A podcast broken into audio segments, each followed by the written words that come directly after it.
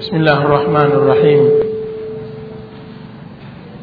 إن الحمد لله نحمده ونستعينه ونستغفره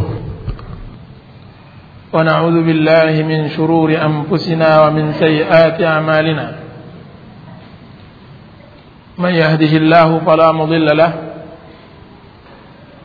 ومن يضلل فلا هادي له. أشهد أن لا إله إلا الله وحده لا شريك له وأشهد أن محمدا عبده ورسوله. صلى الله عليه وعلى آله وسلم تسليما كثيرا.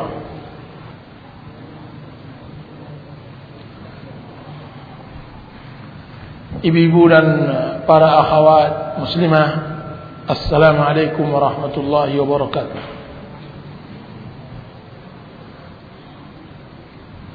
Sehubungan Dengan dekatnya Ramadan Dan Untuk datang Ramadan Ini adalah pertemuan saya yang terakhir Maka Saya ingin mengisi kajian kali ini adalah tentang masalah hal-hal yang menyangkut kedatangan bulan Ramadan. Hal-hal yang menyangkut masalah kedatangan bulan Ramadan.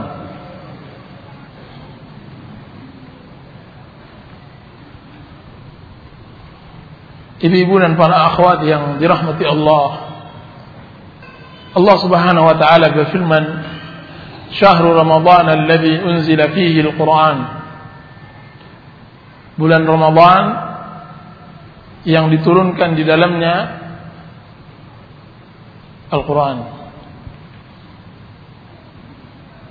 sebentar lagi kita akan menghadapinya dan Ramadan adalah musim kebaikan musim penggandaan ganjaran dan pemberian hadiah besar-besaran dibukakannya pintu-pintu kebaikan. Bulan diturunkannya Al-Quran. Rasulullah SAW bersabda yang diriwayatkan oleh Abu Hurairah radhiyallahu anhu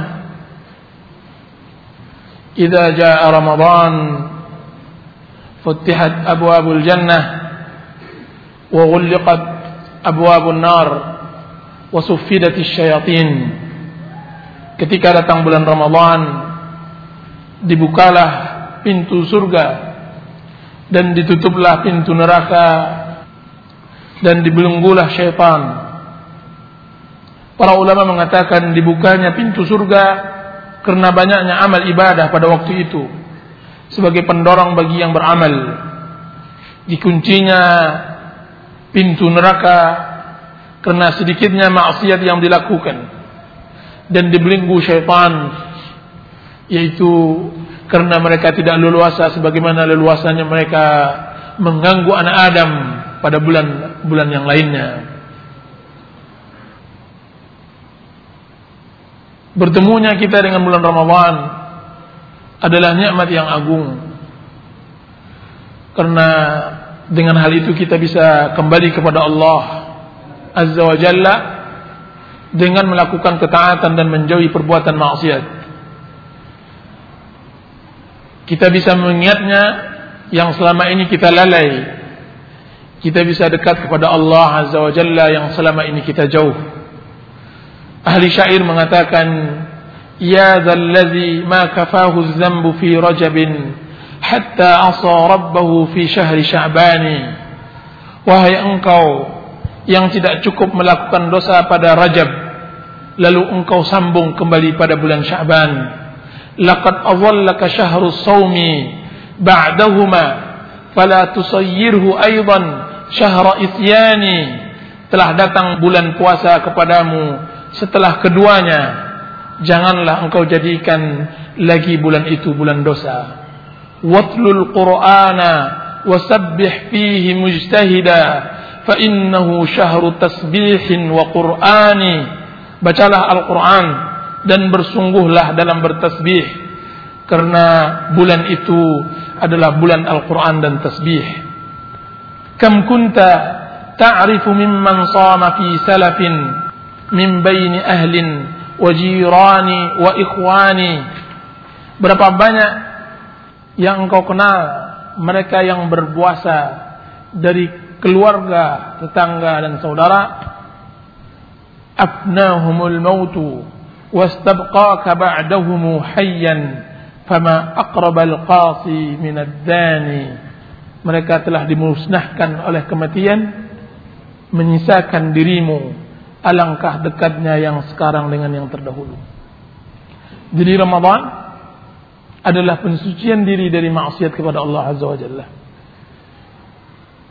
Rasulullah SAW ketika menyambut bulan Ramadan beliau mengatakan ahlan selamat datang bulan Ramadan Beliau menyambut bulan Ramadan karena beliau tahu bahwa bulan Ramadan adalah bulan ketaatan.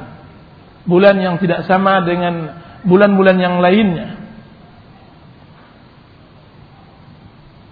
Ibu-ibu dan para akhwat yang dirahmati oleh Allah Subhanahu wa taala. Berapa banyak dahulunya orang-orang yang bersama kita melakukan puasa bulan Ramadan. Dan sekarang ada yang tidak lagi bisa menyambut bulan Ramadan. Mereka adalah orang-orang yang kita kenal, yang telah diambil oleh Allah Subhanahu wa taala, yang umurnya telah dicukupkan untuk bisa menghirup di permukaan bumi ini. Coba lihat baru kemarin rasanya kita menyambut bulan Ramadan. Sekarang Ramadan telah tiba. Belum lepas dari ingatan hari-hari kita pada bulan Ramadan siam, qiyam, tilawah Quran, menghadiri pengajian, menyentuni fakir miskin, bersedekah, berinfak. Itulah masa, itulah zaman. Pergantian siang dan malam adalah bahannya. Pertukaran detik ke detik, menit ke menit, seakan-akan saling mengejar perputaran matahari dan peredaran bulan itulah lingkaran yang Allah Subhanahu wa taala telah buat. Allah Subhanahu wa taala berfirman, "Inna fi khalqis samawati wal ard wa ikhtilafil laili wan nahar la ayatin liulil albab." Sesungguhnya dari penciptaan langit dan bumi dan perbedaan siang dan malam merupakan tanda-tanda bagi orang-orang yang ulul albab, yang berakal. Hari ini hari ini Sabtu, besok Ahad, besok Senin, begitu seterusnya. Untuk apa gunanya hari ini dan gunanya hari besok dan semacamnya adalah laayatin di ulil albab. Adalah tanda-tanda bagi orang yang berakal. Allah Subhanahu wa taala berfirman tadi, "Inna fi khalqis samawati wal ardh dari semua perjalanan hidup anak manusia dari tahun ke tahun, dari Ramadan ke Ramadan, apa yang tersisa? Bukankah semuanya hilang? Semuanya sirna. Semuanya sirna. Apa yang kita cubit dengan jemari kita pada masa lalu tidak akan terasa lagi perihnya hari ini. Apa yang kita alami dari pengalaman pahit pada masa lalu tidak akan menyusahkan pikiran kita sekarang ini. Letihnya ahli ibadah di dalam beribadah kepada Allah Azza wa Jalla sudah tidak beda lagi dengan nikmatnya pelaku maksiat di dalam berbuat maksiat kepada Allah Azza wa Jalla.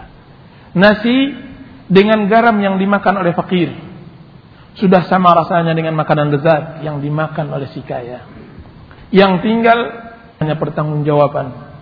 Yang tersisa hanya kebaikan yang dipersembahkan kepada Allah atau dosa dan kejahatan yang dilakukan kepadanya.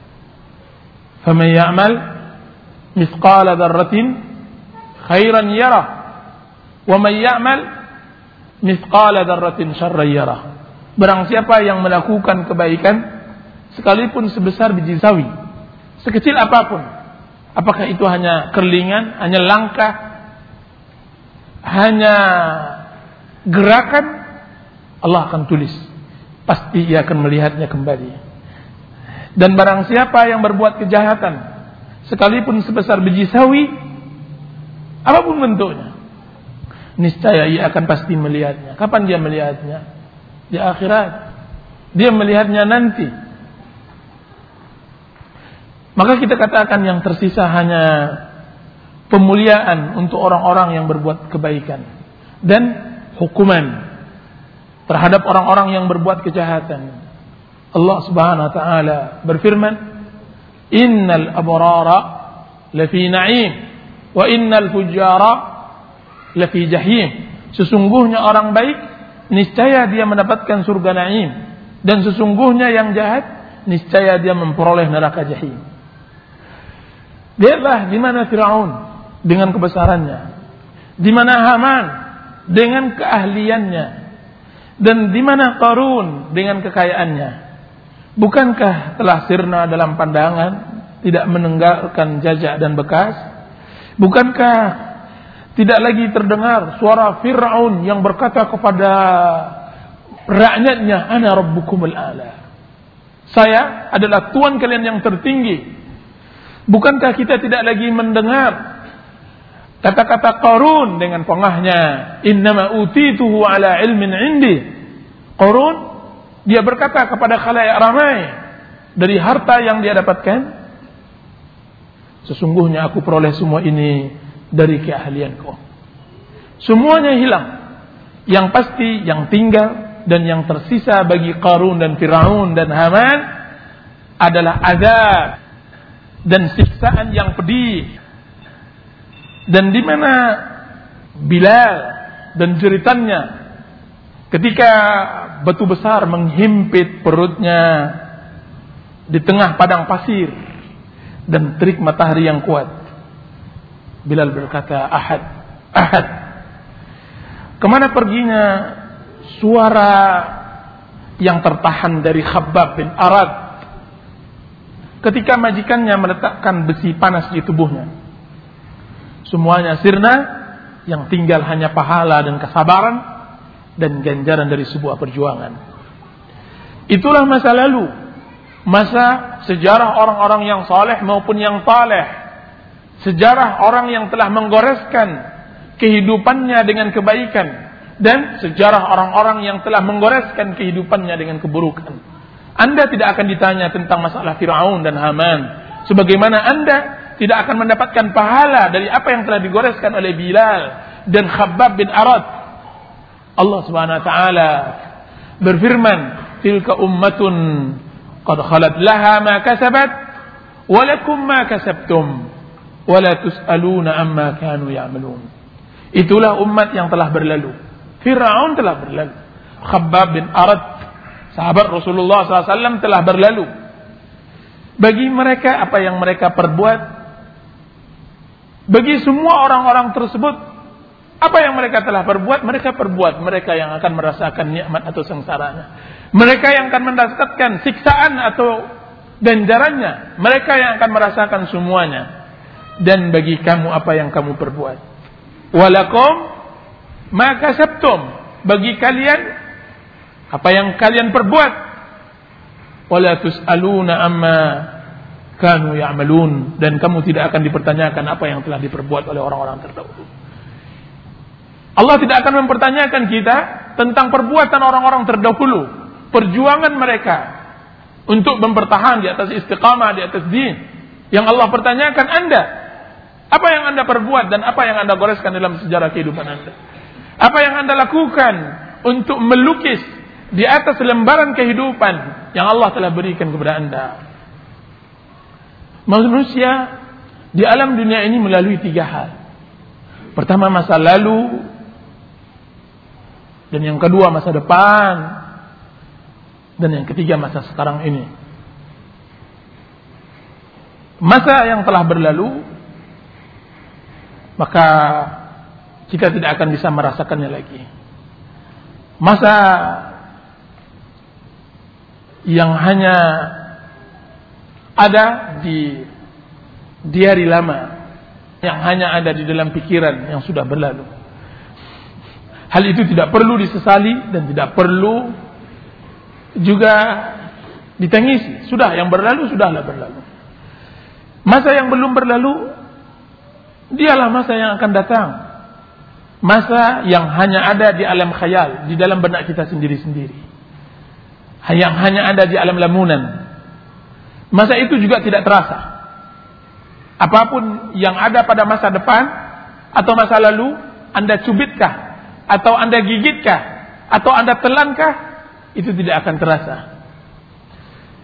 Yang terasa adalah masa sekarang ini. Detik ini. Menit ini. Nah, kalau seandainya kita tahu hal itu, berarti kehidupan yang hakiki adalah kehidupan hari ini. Masa itu berada pada detik ibu-ibu mendengar ucapan saya.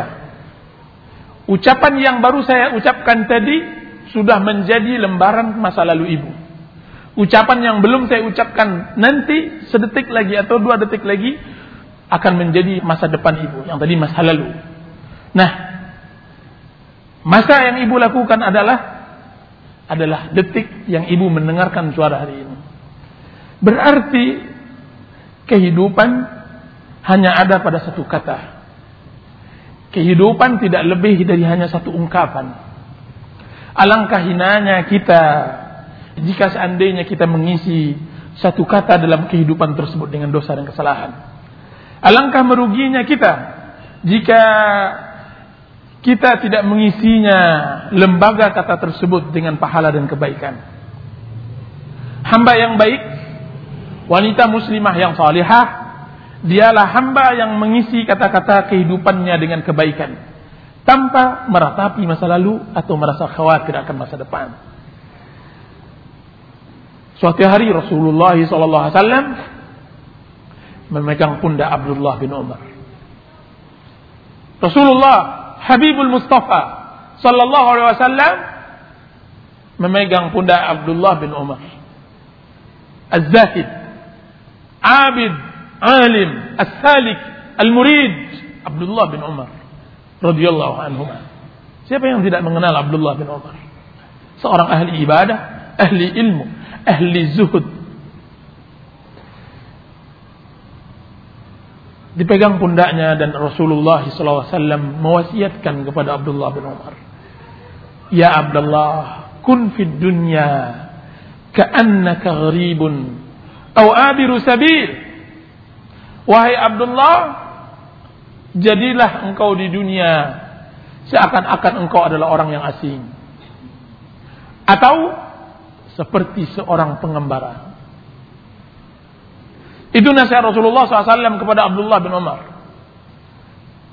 Rasulullah SAW mewasiatkan Abdullah bin Umar seperti orang yang asing.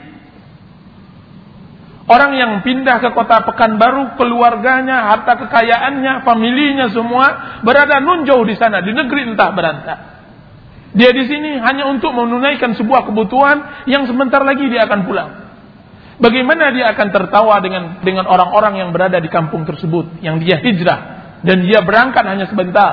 Bagaimana dia melakukan nikmat? Bagaimana dia akan berpacu dan berlomba-lomba dengan orang-orang yang berada di kampung tersebut? Padahal tujuan dan hidupnya adalah di sana, di tempat yang dia tinggalkan anak istrinya, di tempat yang dia tinggalkan harta kekayaannya. Tentu dia tidak akan berpacu untuk kekayaan orang yang ada di sana dan dia tidak akan bersedih ketidakpemilikannya di dalam daerah di tempat dia sedang hijrah di sana. Karena dia akan kembali. Karena dia orang gharib, asing. Atau abiru sabil. Atau seorang pengembara. Seorang pengembara. Nah, pengembara. Yang datang dari suatu tempat ke tempat lain yang sekarang dia berada di sebuah pohon ini istirahat. Apakah masuk akal seseorang pengembara membangun mewah sebuah istana di tempat istirahat di tempat naungan sebuah pohon yang besar? Tidak. Seorang penggembara tentu rela dengan hal yang sangat ringan. Seorang penggembara cukup baginya untuk membentangkan tikar, kemudian dia letakkan kepalanya, kemudian dia tidur. Hanya untuk istirahat. Karena dia tahu bahwa ada tempat yang lagi yang harus dia tuju. Apa kata Rasulullah SAW? Kun fid dunya gharibun aw abiri. Jadilah engkau di dunia adalah orang asing atau seorang pengabara.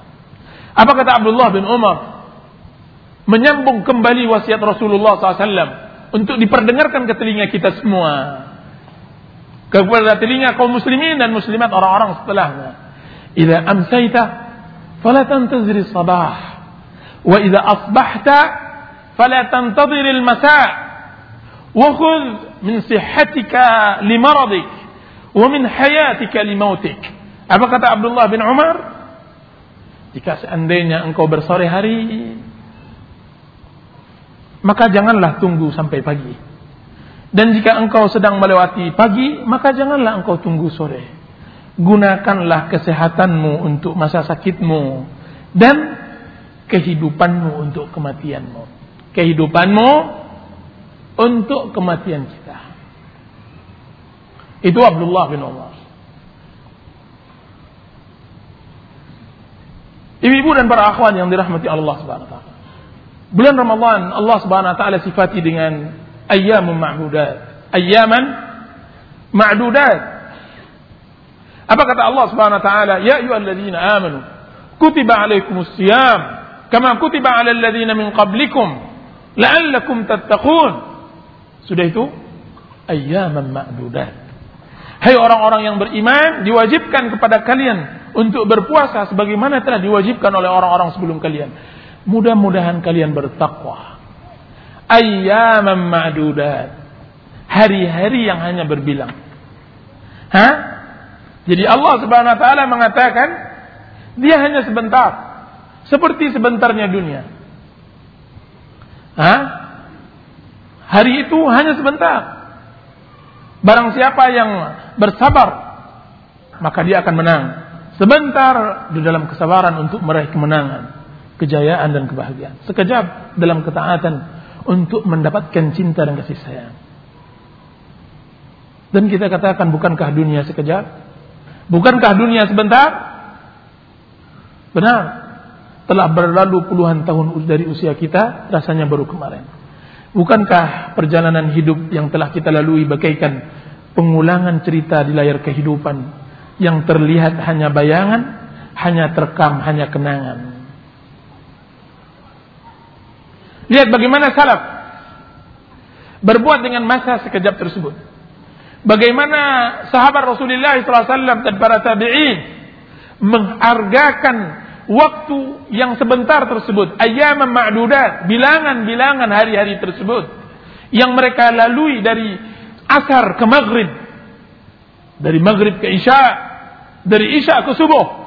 Sebagian kita atau kebanyakan kaum muslimin dia melalui masanya bukan dari maghrib ke isya. Akan tapi yang dia khayalkan tahun ini sampai tahun 2020. 2020 sampai 2060. Tidak tahu semiskin bahwasanya apakah dia sampai ke umur 2020 tersebut atau tidak. Lihat berkata Fudail bin Iyad rahimahullahu taala aku masih mengenal beberapa orang yang menghitung ucapannya dari Jumat ke Jumat. Dia hitung ucapannya dari Jumat ke Jumat. Dia patok kehidupannya dari Jumat ke Jumat. Jumat ini sampai Jumat depan umurmu, wahai fulan. Maka beribadahlah. Setelah datang Jumat depan lagi, dia patok lagi Jumat ke depan. Sebagian kita untuk membangun sebuah masa depan, kadang-kadang berbicara dengan istri. Wahai istri, bagaimana kita membangun istana untuk tahun 2070. Subhanallah, 2070. Subhanallah.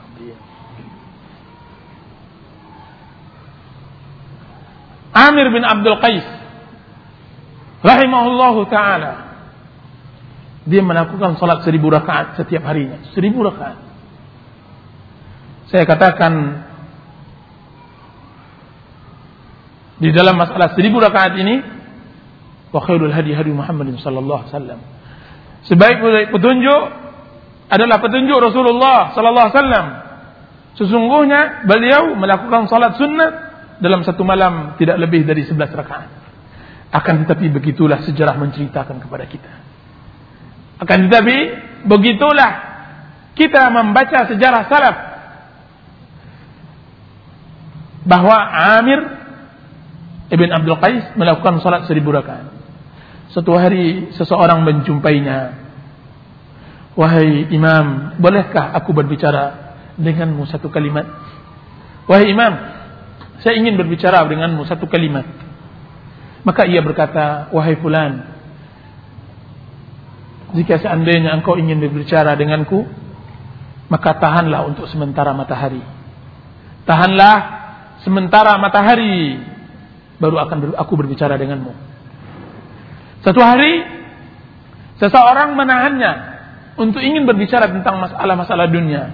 Dia mengatakan, cepatlah, cepatlah engkau ngomong, berbicaralah cepat. Sungguh, aku sedang tergesa-gesa. Apa kata orang yang mengajak dia berbicara? Wahai imam, apa yang membuatmu tergesa-gesa? Apa kata beliau? Tergesa-gesa karena nyawaku hendak dicabut. Tergesa-gesanya karena nyawanya hendak dicabut. Utsman Al-Baqillani rahimahullah dia berkata, aku sangat membenci satu hal yaitu adalah waktu ketika aku berbuka dalam kehidupan ini satu yang dia benci, yaitu dia benci ketika dia berbuka. Kenapa itu wahai para akhwat?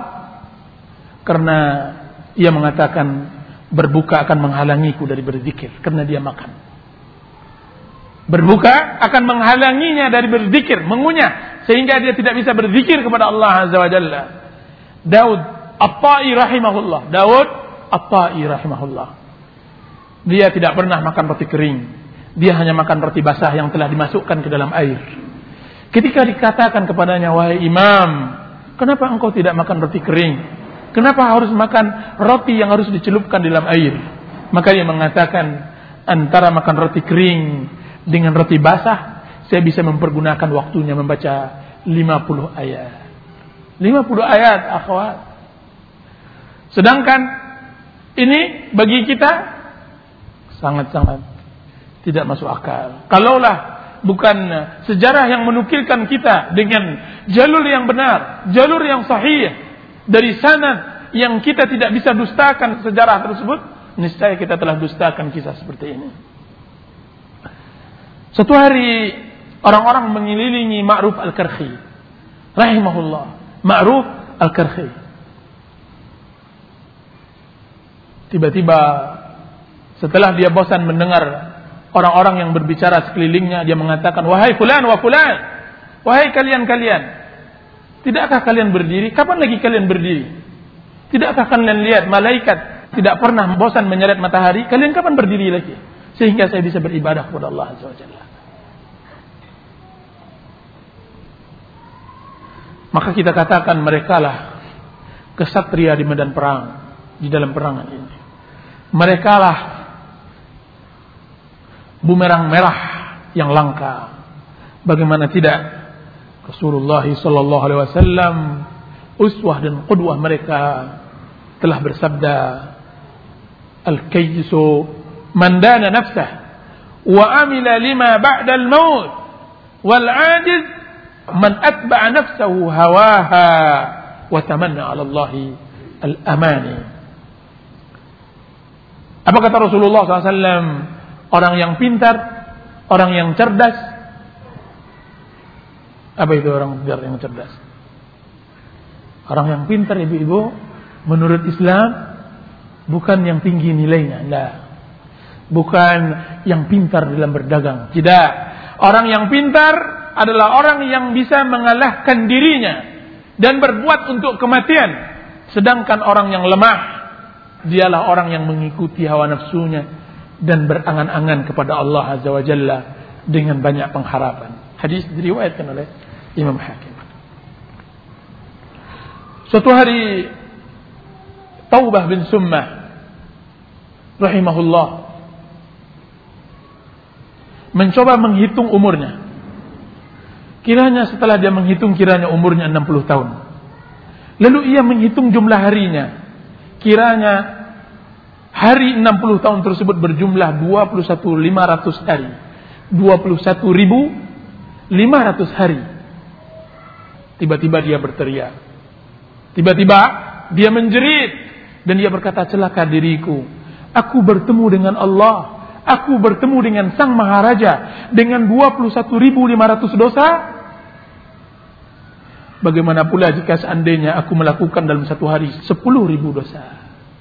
Bagaimana pula aku melakukan dalam satu hari. Kalau seandainya taubah bin summah di dalam 21.500 hari, 21.500 hari dia melakukan dalam satu hari satu dosa, maka dosanya 21.500. Bagaimana pula kalau seandainya dia melakukan dalam satu hari 10.000 dosa. Kemudian ia pingsan dan tidak dan tidak pernah dia meninggal dunia. Apa kata Abdullah bin Mubarak? Abdullah bin Mubarak rahimahullah. Orang-orang saleh terdahulu jiwa mereka sangat mudah dikendalikan kepada kebaikan. Sedangkan jiwa kita liar. Tidak mudah melakukan ibadah kecuali dengan dipaksa. Seharusnya lah kita memaksanya. Ibu-ibu dan para akhwat yang dirahmati Allah. Hari-hari Ramadan hari musim musim semi. Hari bercocok tanam. Tanahnya subur. Air hujannya banyak melimpah ruah. Hamanya lagi tidak ada di ladang hari di mana orang-orang saleh mengumpulkan pahalanya sebanyak-banyaknya sehingga mereka sedikitkan tidur pada malam harinya mereka giatkan bekerja dalam ketaatan dan pada siang harinya beribadah kepada Allah. Bagaimana tidak mereka beramal di dalam bulan Ramadan? Padahal di dalam bulan Ramadan ada satu malam yang lebih baik dari seribu bulan. Ya, seribu bulan dalam artian sama dengan 83 tahun ibadah secara terus menerus tanpa henti. Jika seandainya kita tamak untuk mendapatkan kemuliaan yang tinggi, kebahagiaan yang abadi, keselamatan di dunia dan akhirat, buanglah sifat malas. Sambutlah Ramadan dengan hati yang puas. Dan undurkanlah peristirahatan. Undurkanlah peristirahatan. Gantilah keletihan sementara dengan istirahat abadi. Tukarkanlah kesedihan sesaat dengan kebahagiaan abadi. Berilah waktu yang sebentar untuk meraih surga ilahi. Luasnya tidak tanggung-tanggung, seluas langit dan bumi. Dikatakan kepada salah seorang ahli ibadah, "Wahai Tuhan, wahai imam, sampai kapan engkau berletih dalam beribadah? Sampai kapan? Satu tahun, dua tahun berletih-letih? Sampai kapan? Apa kata ahli ibadah tersebut? Aku menginginkan istirahatnya. Rahatuha urid. Ila mata ta'budillah. Sampai kapan engkau beribadah kepada Allah? Maka sang imam mengatakan aku menginginkan istirahatnya. Jadi ibadah bukanlah siksaan. Ibadah bukanlah sebuah kesengsaraan. Ibadah dia adalah istirahat yang sebenarnya, yang hakiki. Bagaimana tidak? Karena jiwa Allah ciptakan untuk bisa berzikir kepada Allah jiwa Allah adakan di atas dunia ini untuk selalu mengingatnya. Nah, apakah Allah Subhanahu wa taala ketika jiwa tadi telah mengingat Allah, telah berzikir kepada Allah, telah berinabah, telah melekatkan dirinya kepada Allah Azza wa Jalla. Tahukah ibu-ibu dan semua bahwa Allah akan menyiksa jiwa tersebut? Tidak demi Allah. Jiwa yang telah mendekatkan diri kepada Allah, Allah tidak akan siksa. Jiwa yang telah tunduk kepada Allah, Allah tidak akan berikan dia kesengsaraan. Allah Subhanahu wa taala mengatakan, "Ala bi dzikrillah tatma'innul qulub." Ketahuilah, dengan berzikir kepada Allah akan tenang hati.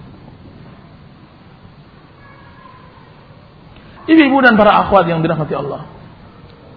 Sekiranya menjaga waktu diperlukan setiap saat, maka ia lebih diperlukan seperti hari-hari Ramadan.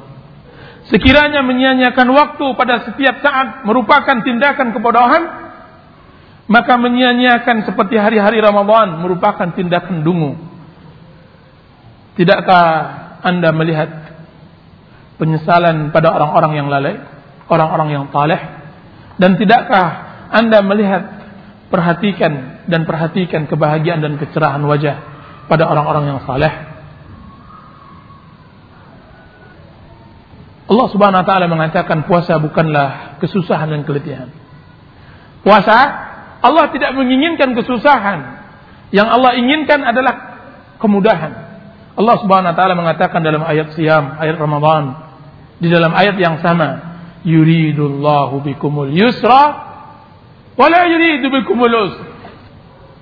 Allah Subhanahu wa taala menginginkan kemudahan dan Allah Subhanahu wa taala tidak menginginkan kesusahan. Subhanallah.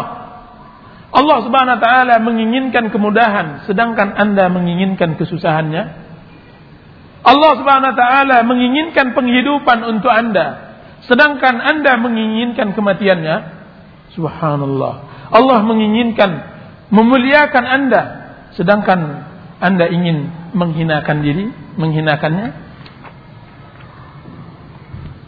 Apa kata Ibnu Qayyim rahimahullahu taala? Anda setiap kali datang musim panas tidak pernah Anda persiapkan kipas. Atau ketika datang musim hujan tidak pernah Anda persiapkan payung di mana Anda dengan semut mempersiapkan perbekalan musim dingin sewaktu musim panas? Lihatlah seekor burung ketika betinanya bunting, mulailah ia membangun sarangnya sebelum hari kelahiran anaknya. Sudahkah Anda melakukan sebagaimana yang mereka lakukan? Berkemas-kemas dengan amal saleh sebelum hari keberangkatan. Allahu Akbar. Ramadan musim ibadah. Ramadan musim ibadah. Ibu-ibu dan para akhwat yang dirahmati oleh Allah Subhanahu wa taala. Apa arti sebenarnya ibadah? Apa hakikatnya? Ibadah yang kita sebut-sebut setiap harinya beribadah kepada Allah. Mengabdi kepada Allah. Apa sebenarnya? Dikatakan oleh ahli bahasa bahwa ibadah adalah penghinaan diri. Apa kata mereka? Tariqatun atau tariqun mu'abbad Maksudnya adalah jalan yang telah dibaguskan. Mu'abbad dari kata-kata ibadah, jalan yang telah dibaguskan dan dibentuk. Yaitu jalan itu awalnya belum berbentuk dan masih berantakan. Lalu jalan itu menjadi yang diinginkan oleh pembuatnya. Nah, kira-kira begitulah makna dari ibadah, yaitu tunduk dan patuh. Jadi Seseorang yang beribadah kepada Allah seperti jalan tadi, ke mana hendak dibentuk oleh pembuatnya, dia menuruti saja tanpa ada perlawanan atau pembangkangan. Jadi Allah Subhanahu wa taala menciptakan manusia, kita beribadah kepada Allah berarti harus tunduk sesuai dengan apa yang diinginkan oleh Allah Subhanahu wa taala. Seorang hamba seperti air di sungai. Seperti air di sungai. Sekalipun dia mengalir, tetapi ia hanya mengikuti aliran yang telah dibentuk oleh sungai. Ia bagaikan tuturan atap yang memaksa hujan mengalir sejalan dengan lingkungnya. Hah? Dia seperti semua makhluk yang tunduk patuh kepada Allah Azza wa Jalla. Bukankah iblis terjerumus dalam lembah kutukan? Dijauhkan dari rahmatnya, dicampakkan ke dalam kesengsaraan abadi karena iblis ingin menghadang perintah dengan akalnya. Jadi hakikat ibadah adalah tunduk dan patuh kepada Allah Subhanahu wa taala. Tanpa ada perlawanan dengan akal, keinginan dan hawa nafsu. Seorang hamba di hadapan perintah dan larangannya bagaikan sepotong kapas yang diterbangkan angin. Bagaimana tidak dia harus seperti kapas? Dialah yang telah menciptakan manusia, Dialah yang tahu yang terbaik untuk mereka. Bukankah manusia pada dasarnya diciptakan lemah, akalnya, jiwanya, jasadnya, bahkan semuanya. Sedangkan yang kuat dan yang berkuasa itu hanya Allah. Jadi ibadah yang dilakukan oleh seorang hamba harus disertakan penghinaan dan perendahan diri. Sebagaimana harus disertakan peganggungan dan penghormatan kepada sang Khalik. Dengan itu baru terasa nikmat beribadah kepada Allah. Allah Subhanahu wa taala berfirman, "Wa ma khalaqtul wal insa illa liya'budun. Tidak saya ciptakan jin dan manusia kecuali beribadah kepadaku. Jadi Ramadan musim ibadah. Dan kita telah tahu makna ibadah. Jadi jadikanlah Ramadan ini ladang ibadah. Tanamlah amal sebanyak-banyaknya. Tidak ada yang berbahagia bagi seseorang dan bagi orang yang bercocok tanam kecuali hari-hari panennya. Ketika dia menyiang amal yang ditanamnya. Menyiang. Abdullah bin Umar tatkala mendengar pahala menyalatkan jenazah satu qiraat. Abdullah bin Umar ketika mendengar pahala menyalatkan jenazah satu qiraat satu qiraat sebesar gunung Uhud, sebesar gunung Uhud. Lalu dia berkata, "Laqad farradna fi qararat katsira." Laqad farradna fi qararit katsira. Sungguh kita telah banyak melalaikan kirat-kirat yang banyak. Hanya untuk empat kali takbir Anda mendapatkan pahala gunung Uhud. Subhanallah. Subhanallah. Apa kata Ibnu Qayyim? Sing-singkanlah lenganmu. Karena ancaman sangat serius. Persiapkan dirimu. Karena keberangkatan sebentar lagi. Dan kokohkan perbekalan. Sesungguhnya perjalanan sangat jauh. Anda menghadapi perjalanan yang berat. Maka tidak dapat ditempuh kecuali bagi orang-orang yang membawa barang yang ringan. Barang yang ringan yang hanya bisa dibawa untuk perjalanan yang sangat jauh. Orang-orang yang ingin berangkat pulang kampung, ketika ada neneknya membawa barang sebanyak-banyaknya, durian dia bawa, ubi di belakang rumah pun dia bawa. Kita mau bawa apa nenek-nenek ini? Tidak tahukah jalan 24 jam ke Jawa? Subhanallah. Terus apa yang dibawa anak? Bawa yang penting-penting, yang kira-kira mahal. Dikatakan kepada Abu Dar radhiyallahu anhu ketika ia melihat ketika seseorang melihat bahwa tidak ada perlengkapan di rumahnya, tidak ada dilihatnya kosong melompong. Yang hanya ada periuk, yang hanya ada berapa cangkir, berapa pinggan, berapa gelas, berapa pinggan. Kemudian dikatakan olehnya, "Wahai imam, Ke mana engkau letakkan barang-barang yang lain? Beliau menjawab, kami telah kirimkan ke rumah yang kami akan segera pindah ke sana. Hah? Dari rumah tipe 36 ke tipe 46? Dari rumah jalan jenderal ke jalan Delima? Nah, nah ya Dia menjawab kata yang bertanya tersebut, wahai imam, wahai sahabat Rasulullah, Bagaimana pula engkau tinggalkan? Bolehlah engkau mengirimkan rumah kepada tempat rumah yang baru. Akan tapi engkau membutuhkan barang-barang di sini, di tempat rumah lamamu. Maka dijawab oleh Abu Dhar, sesungguhnya pemilik rumah tidak mengizinkan kami untuk seberlama tinggal di sini. Tahukah ibu-ibu, Bapak yang dimaksud oleh Abu Dhar? Dia membangun, dia telah mengirimkan dengan tiki kilat dengan tiki dia kirimkan amal ibadahnya biar dia berjalan sendirian. Dia tidak akan letih. Dia ketika nanti pindah dia hanya berangkat dengan anak istrinya saja dengan keindahan dengan kendaraan indah. Akan tapi berangkat pula dengan truk-truk yang memenuhi rumahnya tidak. Dia tidak akan mau berangkat. Dia mengatakan ya kaum innama hadhil hayatud dunya mata' wa innal akhirata hiya darul qarar. Wahai kaumku, Sesungguhnya kehidupan dunia ini adalah kesenangan sementara. Iya, dia kesenangan, akan tapi dia tidak kekal. Sedangkan akhirat dialah perkampungan abadi. Inilah Rasulullah SAW.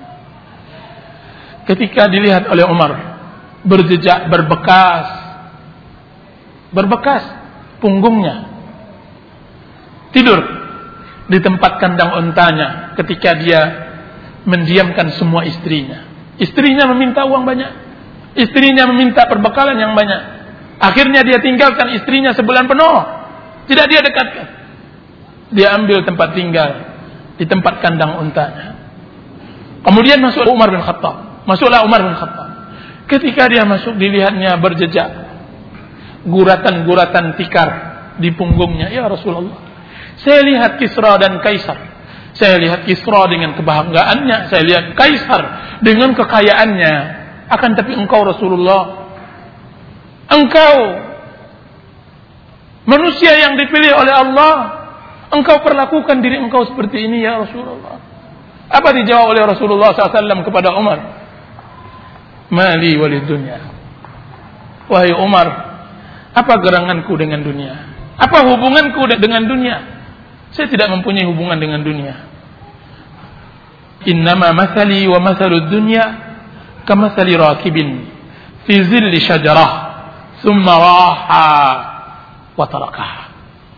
Perumpamaanku dengan dunia wahai Umar seperti pengembara yang berhenti sejenak di lindungan pohon. Lalu tidak lama kemudian dia meninggalkannya. Apa kata Isa Al-Masih alaihi salam? Siapa yang hendak membangun rumah di atas gelombang? Siapa yang hendak membangun rumah di atas gelombang lautan? Semua murid-muridnya mengatakan tidak wahai Nabi, ya Rasulullah tidak. Tidak ada yang akan membangun rumahnya di atas gelombang laut. Siapa pula? Apa kata Isa alaihissalam? Itulah dunia, maka jangan jadikan dia tempat tinggal. Ibu-ibu dan para akhwat yang dirahmati oleh Allah Subhanahu wa taala.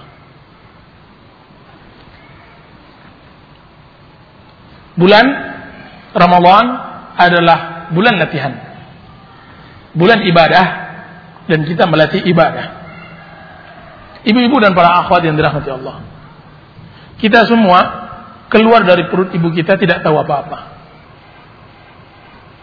Semuanya yang kita peroleh dari ilmu dan pengetahuan dan keahlian semuanya harus dengan belajar.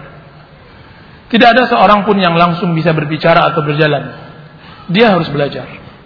Bukankah Allah Subhanahu wa taala berfirman, "Wallahu akhrajakum min butuni ummahatikum la ta'lamuna syai'an wa ja'ala lakum as-sam'a wal absara wal af'idah la'allakum tashkurun."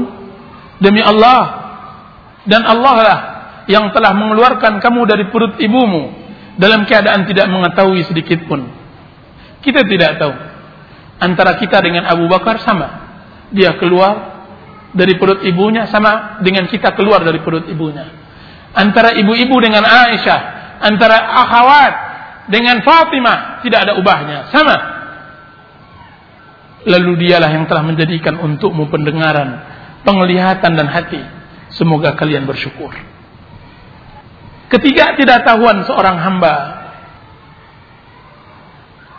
bukan hanya dalam hal yang berkaitan dengan kehidupan dunianya, akan tetapi juga dalam hal akhiratnya. Manusia buta, bagaimana dia beribadah kepada Allah? Jadi beribadah kepada Allah Azza wa Jalla harus juga belajar. Harus juga dilatih. Jadi beribadah kepada Allah harus ada belajar. Kapan kita belajar dan melatih diri untuk beribadah kepada Allah? Bulan Ramadan adalah tempatnya. Sebagaimana orang yang belum pandai berenang, lalu ia melatihnya dengan cara yang benar. Setelah ia dapat berenang sedikit demi sedikit, timbul dan muncul kebahagiaan dan kepuasan. Di dalam beribadah begitu juga ibu-ibu dan para akhwat. Setelah kita mengerti, kita coba pula untuk beribadah sedikit demi sedikit. Maka barulah kita bisa mengecap kebahagiaan. Kemudian kita tambah lagi. Kita tingkatkan lagi. Kita naikkan lagi. Sampai kita benar-benar merasakan dan meresapi manisnya iman manisnya ibadah. Kita katakan benar, ibadah mempunyai manis. Ibadah mempunyai keindahan. Sebagaimana manisnya madu. Itulah yang disebut oleh Nabi kita Muhammad SAW manisnya iman. Dan merasakan manisnya iman adalah puncak kebahagiaan manusia. Kalau seandainya iman dan ibadah tidak manis, Bagaimana orang-orang yang hebat berlomba-lomba? Itu para nabi dan para rasul, orang-orang yang kuat azam dan azimahnya. Kuat semangatnya. Orang-orang yang lurus fitrah, suci akalnya, dari para imam, a'immatul huda, pemimpin-pemimpin ulama, pemimpin-pemimpin agama. Tahukah ibu-ibu ke mana mereka pergikan semua kesibukan mereka? Mereka pergikan semuanya untuk meraih ibadah yang lebih tinggi kepada Allah SWT. Mereka habiskan umur. Mereka habiskan waktu untuk beribadah kepada Allah. Karena mereka tahu bahwa ibadah adalah puncak kebahagiaan. Ibadah karenanya diciptakan alam. Ibadah karenanya diutus para para rasul. Karenanya dikirim kitab-kitab. Ibadah karenanya dikirim bala tentara langit ke bumi. Dan ibadah karenanya ada surga dan neraka. Maka belajarlah beribadah. Dan mari kita belajar beragama dengan baik. Sesuai dengan ajaran para nabi dan rasul dan itu harus mengikuti dua hal. Pertama yang harus kita lihat adalah memperhatikan ibadah zahir. Ibadah zahir. Karena ibadah harus sejalan. Yaitu ibadah zahir dengan ibadah batin. Dia bagaikan dua pita yang saling bergalantungan satu putus pita dia tidak akan bisa diputar kasetnya. Dia bagaikan kabel suara ini. Dua yang saling bersejalan. Satu yang putus maka tidak terdengar suara yang saya sampaikan ini. Dialah ibadah zahir dengan ibadah batin. Ibadah zahir harus melalui semuanya di atas perintah Allah dan Rasulnya dari pengajaran Islam yang dilakukan oleh anggota badan yang zahir. Ibadah zahir haruslah sesuai dengan kitab dan sunnah. Itulah yang disebut dengan taat kepada Allah. Taat kepada semua firman Allah dan sabda Rasulullah. Kalau tidak begitu, berarti kita belum benar di dalam cara beribadah. Kalau seandainya kita berpijak kepada selain dari pijakan Al-Quran dan Sunnah, Berarti Anda belum lagi berpijak di atas Al-Quran dan Sunnah. Anda berarti berpijak di luar batas-batas yang telah digariskan oleh Allah Subhanahu Wa Taala. Dengan begitu kita keluar dari aturannya dan tidak dianggap sebuah ibadah. Hah? Tidak dianggap sebuah ibadah. Rasulullah SAW mengatakan man amila amalan laisa alaihi amruna fawaraddun. Barang siapa yang beramal dengan suatu amalan maka dia tertolak. Dia tertolak. Dia harus mengikuti perintah Allah Yang kedua adalah ibadah batin. Apa itu ibadah batin? Ibu-ibu dan para akhwat. Ibadah batin adalah memakmurkan kalbu dengan rasa takut kepada Allah. Rasa harap, rasa cinta kepada Allah. Ibadah batin adalah ibadah seorang hamba kepada Allah dengan bergaul dengan Allah. Kita bergaul dengan Allah, bermuamalah dengan Allah. Bagaimana bermuamalah dengan Allah? Orang yang pandai, bagaimana pandai kita bergaul dengan Allah? Kita harus mengetahui tempat-tempat di mana Allah cinta dan di mana Allah murka. Inilah yang dikenal dengan ma'rifah kepada Allah. Di mana Allah suka dan di mana Allah benci. Tidaklah seseorang mengenal Allah kecuali dia akan mudah masuk ke dalam bilik kasih sayangnya. Sebaliknya, seseorang yang tidak mengenal Allah, tidak tahu sifat-sifatnya, maka ia akan letih sendiri. Kadang-kadang ia tertawa di tempat majlis yang Allah Subhanahu wa taala lagi murka. Dia berjalan di tempat-tempat yang Allah Subhanahu wa taala dia ingin berhenti.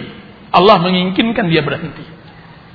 Kadang-kadang ia berbuat ketika Allah menginginkannya untuk meninggalkannya. Kadang-kadang ia berbuat di saat Allah menginginkan dia tidak berbuat. Diam di tempat.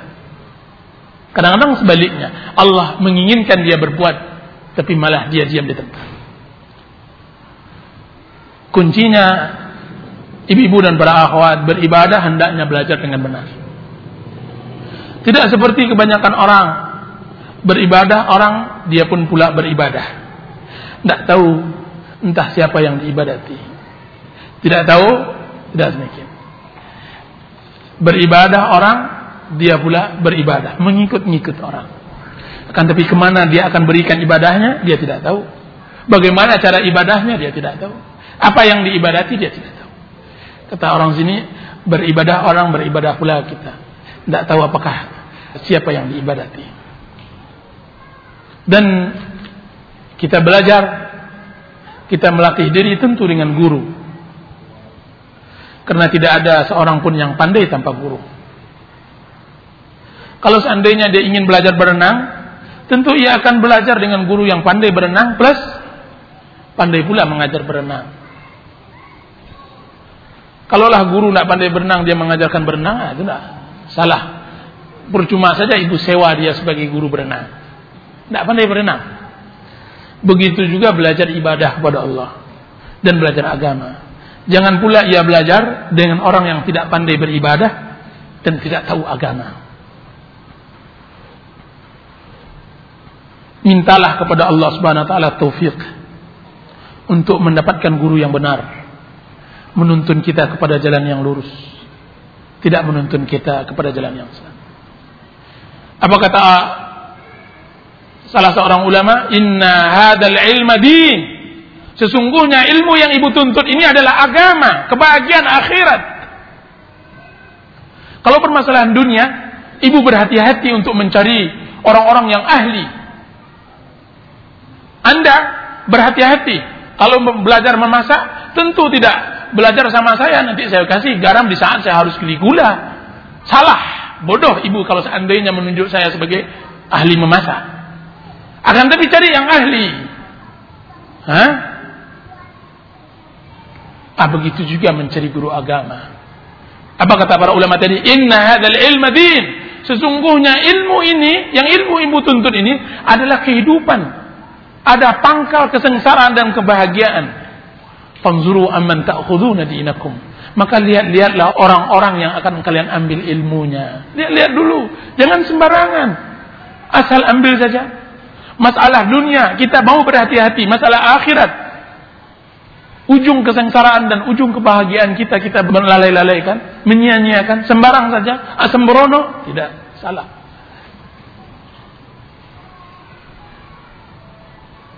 Ramadan Ramadan bulan berbuat baik dan bulan berderma. Bulan berderma. Bulan Ramadan adalah melatih kita berbuat baik, memberikan, mendermakan apa yang kita miliki. Banyak yang harus kita berikan kepada orang. Kalau di bulan lain-lainnya kita meminta dan berharap kepada orang, maka bulan Ramadan jadikan tema momennya memberi. Rasulullah SAW mengatakan, Yadul ulya khairun minal yadi sufla. Tangan di atas lebih baik dari tangan di bawah. Ah, Jangan meminta. Rasulullah SAW mengatakan, orang yang selalu selalu meminta, nanti di akhirat didatangkan dia dalam keadaan tidak mempunyai daging di wajahnya. Seperti tengkorak karena dia tidak mempunyai malu. Coba menderma Coba kita memberi. Saya katakan memberi tidak harus memiliki uang. Kalau seandainya kita tidak mempunyai harta. Banyak hal. Tersenyum dengan saudara adalah derma. At-tabassumu fi wajhi akika sadaqah. At-tabassum fi wajhi akhika sadaqah. Senyum. Di wajah saudaramu sedekah. Apa pun nilai-nilai dan norma-norma kebaikan yang Anda limpahkan kepada orang yang membutuhkan berarti Anda telah bersedekah. Berarti Anda telah berderma. Ucapan yang baik adalah sedekah. Tasbih, zikir adalah sedekah. Memberi suap makanan kepada seseorang adalah sedekah. Lihat Rasulullah SAW pada bulan Ramadan. Dari Abdullah bin Abbas. Apa kata Abdullah bin Abbas? Karena Rasulullah SAW ajwadun nas wa kana ajwadu ma yakunu fi Ramadan. Hina yalqahu Jibril apa kata Abdullah bin Abbas adalah Rasulullah SAW manusia yang paling dermawan dan beliau lebih-lebih dermawan lagi ketika hari Ramadan ketika ia ditemui oleh Jibril Di mana Jibril menemuinya pada bulan Ramadan. Lalu beliau mengulang Al-Quran dengannya. Apa kata Abdullah bin Abbas? Apa kata Abdullah bin Abbas? Fala Rasulullah sallallahu alaihi wasallam ajwadu bil khairi min ar-rihil mursalah. Adalah Rasulullah SAW lebih baik, lebih dermawan daripada angin yang lepas. Angin yang ibu hirup ini memberikan semua orang yang menghirupnya. Dia berikan. Dan Rasulullah SAW lebih dermawan dari itu. Suatu hari seorang badui datang kepada Rasulullah SAW. Seorang badui datang kepada Rasulullah. Ya Rasulullah. Bagikan bagikan aku jadi orang dia ini meminta badui ini meminta akan tapi memaksa coba lihat ya Rasulullah murni Berikan kepada aku harta yang Allah Subhanahu wa taala telah berikan kepada engkau. Apa kata Rasulullah SAW? Wahai fulan, engkau lihat ke lembah, lembah, lembah onta yang di sana? Ah, benar ya Muhammad. Dia orang Badui, dia enggak nyebut Rasulullah. Muhammad berikan harta yang Allah telah berikan kepada engkau. Wahai fulan, Eh? Nampakkah engkau lembah itu? Apa itu? Lembah onta. Ya, saya lihat wahai Muhammad. Apakah saya mengambil satu dua ekor ontanya? Apakah Rasulullah tidak ambil semua lembah itu dengan ontanya? Ah, dibawanya onta-onta tersebut ke kampungnya, kemudian dia mengatakan kepada kaumnya, kabilahnya, wahai kaum, aslimu, aslimu, fa inna Muhammad yu'til atiyata man lam yashghal faqra Wahai kaum, masuklah kalian ke dalam Islam.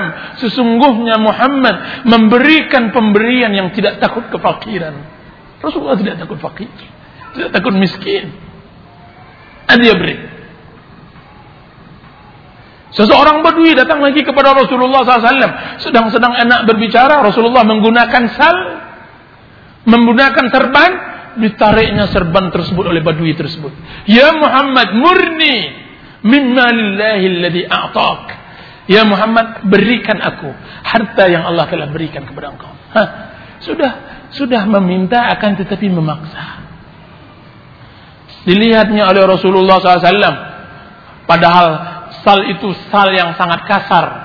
Bergores, merah, bahunya Rasulullah SAW karena tarikan yang kuat dari badui tersebut. Rasulullah SAW tersenyum kemudian dia mengatakan berikan badui ini harta yang Allah telah berikan kepadaku. Rasulullah berikan. Tidak takut dia. Tidak takut. Siapa itu Rasulullah SAW? Orang yang tiga bulan tidak pernah masak di rumah. Tiga bulan. Apa kata Aisyah radhiyallahu anha? Berlalu bulan ke bulan, bulan purnama ke bulan purnama tiga kali.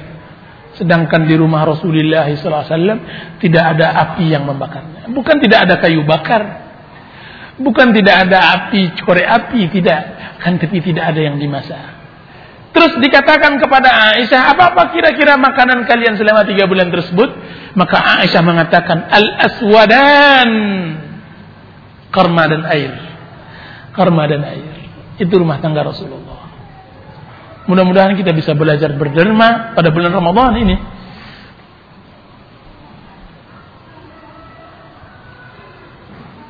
Cerita Aisyah tidak ada yang tidak tahu di antara kita. Semuanya tahu. Seorang janda tua datang dengan anak gadis kecilnya. Dia mengatakan, wahai fulana, wahai tuan berikan kami harta pada Aisyah. Dilihat oleh Aisyah tidak ada harta, tidak ada dirham dan dinar.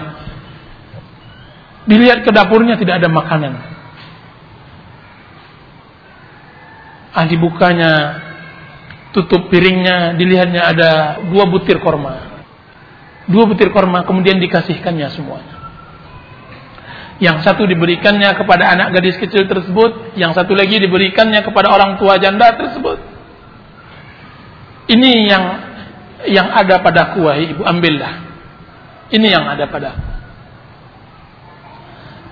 Karena lapar yang sangat anak gadis tersebut melahapnya habis.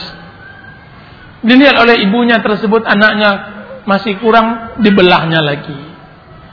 Ketika dibelahnya dikasihkannya lagi kepada anak tersebut sebelah kemudian karena dia lapar juga dimakannya pula. Apa kata Aisyah berbangga? Coba lihat hembusan kebahagiaan ada di dalam hati hati orang yang memberi. Begitulah orang-orang dermawan bahwa dia lebih berbahagia daripada orang yang menerima. Orang-orang di dalam lembaran-lembaran orang dermawan, mereka lebih berbahagia daripada orang-orang yang diberi. Di dalam cerita-cerita orang-orang dermawan, dia lebih keluar dahulu air matanya karena senang dan bahagia sebelum keluar air mata si fakir yang meminta tadi. Keluar apa kata Aisyah radhiyallahu anha menceritakan kepada Rasulullah, ya Rasulullah, tadi subhanallah, saya melihat kedermawanan yang sangat dari seorang ibu kepada anaknya. Apa itu Aisyah?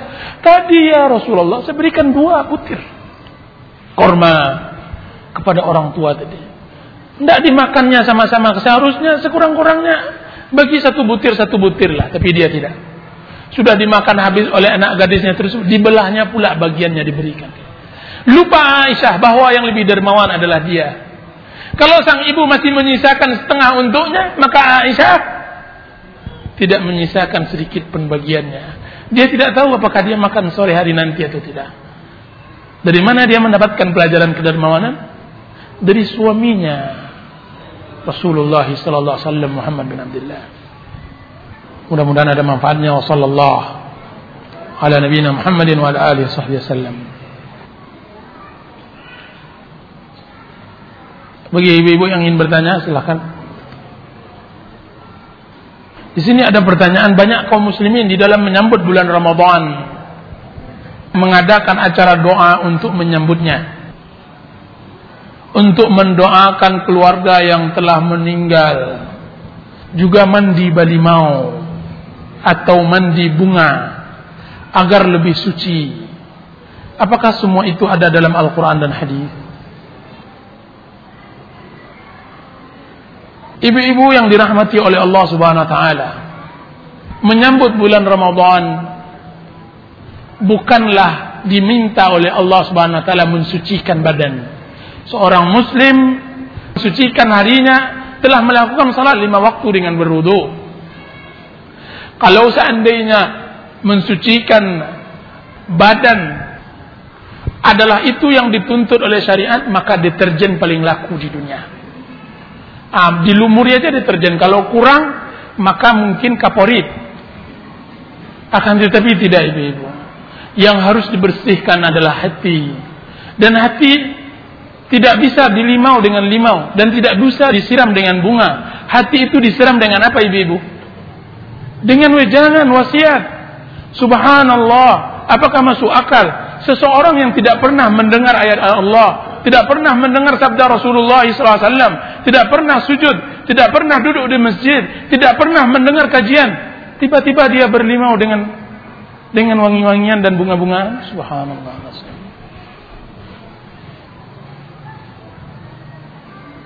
Kalau seandainya itu yang diinginkan oleh Allah Subhanahu wa taala, niscaya yang dulu masuk surga adalah artis-artis. Kalau seandainya itu yang diinginkan oleh Allah Subhanahu wa taala, niscaya anak-anak Kisra dan Kaisar akan masuk surga. Karena setiap harinya mereka berlimau. Setiap harinya mereka berbunga dan semacamnya. Subhanallah. Dan yang paling banyak masuk neraka adalah orang-orang kampung. Subhanallah. Jadi hal yang tidak dianjurkan oleh Allah Subhanahu ini dari bentuk kita tidak paham dengan Allah. Kita tidak mengenal Allah. Kita tidak tahu apa kemauan Allah. Allah suruh Subhanahu taala untuk berjalan kita malah mundur ke belakang. Allah Subhanahu wa taala suruh berbicara kita malah diam. Kita tidak tahu. Allah Subhanahu wa taala suruh suci hatikan. Allah suruh memandikan dan mensucikan dan membersihkan hati. Kita malah mengotori hati dan membersihkan badan. Subhanallah. Apaan ini? Sedangkan mendoa keluarga mengadakan acara doa untuk menyambut dan mendoakan keluarga yang telah meninggal subhanallah. Mendoakan keluarga tidak untuk bulan Ramadhan saja. Dan tidak diundang pula orang-orang untuk mendoakan. Kalau seandainya keluarga tersebut tidak mau mendoakan keluarganya, siapa lagi? Apakah orang-orang tersebut disumbat mulutnya dengan ayam dan nasi baru mau mendoakan keluarga kita? Subhanallah, celakalah orang-orang yang berdoa tersebut. Baru disumbat mau didoa, mendoakan keluarga kita dan Anda yang menyumbat mulut-mulut tersebut tidak bisa mendoakan satu lapas kata, satu doa untuk keluarga yang tercinta. Berkeringat, berpeluh mencari uang untuk menyumbat mulut-mulut yang mendoakan keluarga kita yang bukan dari hati, subhanallah. Yang Allah telah butuhkan bukan bukan harta yang Anda peluhkan mencarinya. Allah tidak membutuhkan harta yang Anda habiskan. Kemudian dengan harta tersebut Anda bisa undang seorang satu kampung seribu orang, dua ribu orang. Kemudian diadakan acara besar-besaran. Kemudian Anda mengatakan doakanlah keluarga saya, doakan ayah saya, ibu saya. Sedangkan saya, saya hanya pandai mencari uang, mencari duit untuk mengundang acara ini. Saya tidak pandai berdoa. Subhanallah, seperti ini kita bermuamalah dengan Allah. Alangkah jahatnya kita kepada Allah Azza wa Bahkan kita tidak jahat kepada Allah, kita jahat kepada diri kita. Tidak mau kasih rasa cinta dan sayang kita, kita berikan doa yang tulus dan ikhlas kepada orang tua yang telah meninggal dunia. Ya Rabbana, berikan doa dia, Rabbi ighfirli wa liwalidayya warhamhuma kama rabbayani saghira. Ya Allah ampunkanlah ampunkanlah aku dan kedua orang tua Tidak sama orang-orang yang diupah menangisnya dengan orang-orang yang benar-benar dapat musibah. Dahulu, dahulu orang-orang untuk meramaikan meninggal orang tuanya diupah ibu-ibu janda-janda orang-orang tua dibayar seratus ribu seratus ribu apa pekerjaan kami maka dijawab ibu ibu pekerjaan ibu adalah meraung-raung di rumah saya untuk menangisi Nah orang yang mengundang makan untuk mendoakan keluarganya sama untuk pengupah tersebut. Dia upah untuk apa pekerjaannya? Untuk mendoakan. Karena kalau tidak digitukan tidak diupah. Dan ini saya katakan bagaimana bisa sampai doanya. Kalau seandainya harus disumbat dulu dengan makanan dan semacam. Tidak akan sampai. Yang sampai adalah doa ibu yang memberikan makanan tersebut. Yang sampai adalah doa anak yang tulus di dalam malam yang gelap yang dia tidak tahu kecuali antaranya dengan Allah. Yang dan sampai doanya yang bisa menggetarkan langit dan bumi, yang akan bisa memberi manfaat kepada orang tuanya yang telah mendengar adalah satu ucapan dari anak yang saleh dan salihah. Itu yang bisa sampai ibu. Yang lain tidak. Wallahu taala a'lam.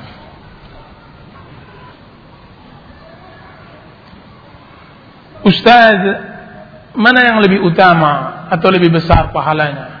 Membaca Al-Quran sampai khatam atau membaca Al-Quran sedikit demi sedikit tapi diikuti dengan mempelajari artinya.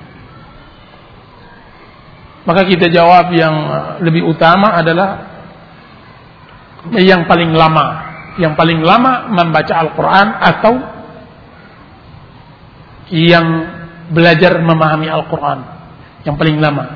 Misalnya begini kalau orang tersebut membaca Al-Qur'annya khatam 5 jam sedangkan memahami Al-Qur'an 10 jam maka yang afdal amanah yang yang 5 jam yang 10 jam begitu juga ketika orang membaca Al-Qur'an sampai khatam 20 jam memahami Al-Qur'an 5 jam maka yang afdal adalah orang yang membaca Al-Quran 20 jam.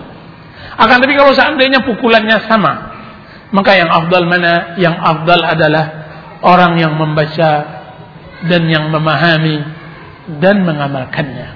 Wallahu taala. Bagaimana hukumnya wanita yang sedang haid, junub dan nifas memegang dan membaca Al-Quran juga berdiam diri di masjid baik untuk taklim dan yang lainnya. Memegang Al-Quran membaca Al-Quran diperbolehkan ketika dia haid. Tanpa ada perselisihan jika seandainya dibaca itu tanpa harus memegangnya. Dan para ulama berselisih tentang memegang Al-Quran ketika dia haid. Yang tidak diperselisihkan adalah membacanya tanpa harus menyentuh. Sedangkan memegangnya para ulama berselisih. Akan tapi ada jalan keluarnya. Kalau seandainya ibu ingin juga membaca Al-Quran, tanpa harus memegang Al-Quran, maka baca tafsir Al-Quran. Atau baca buku-buku yang di dalamnya Al-Quranul Karim. Maka Anda berarti tidak memegang Al-Quran, sekalipun Anda membacanya. Berdiam di masjid, bagi wanita haid dan nifas, hukumnya tidak dibenarkan. Kecuali dalam keadaan darurat dan di antara yang darurat adalah menuntut ilmu. Karena menuntut ilmu adalah hukumnya wajib. Jika seandainya seseorang akhwat, seorang ibu tidak mendapatkan kajian kecuali di masjid tersebut, maka diperbolehkan baginya untuk hadir sekalipun dalam keadaan haid atau nifas karena hukum darurat karena menuntut ilmu wajib bagi setiap muslim dan muslimah. Wallahu taala alam.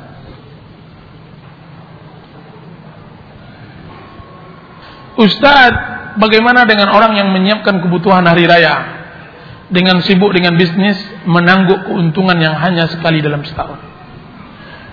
Yang tidak masalah jika seandainya dia bisa menggabungkan waktunya untuk berusaha dan beribadah kepada Allah. Dan saya katakan beribadah itu tidak mutlak ibu membaca Al-Quran dari pagi sampai sore sudah itu melakukan bulan salat malam dari sore sampai pagi tidak akan tapi beribadah adalah belajar beribadah kepada Allah dari semua aktivitas kita yang kita lakukan hari-harinya.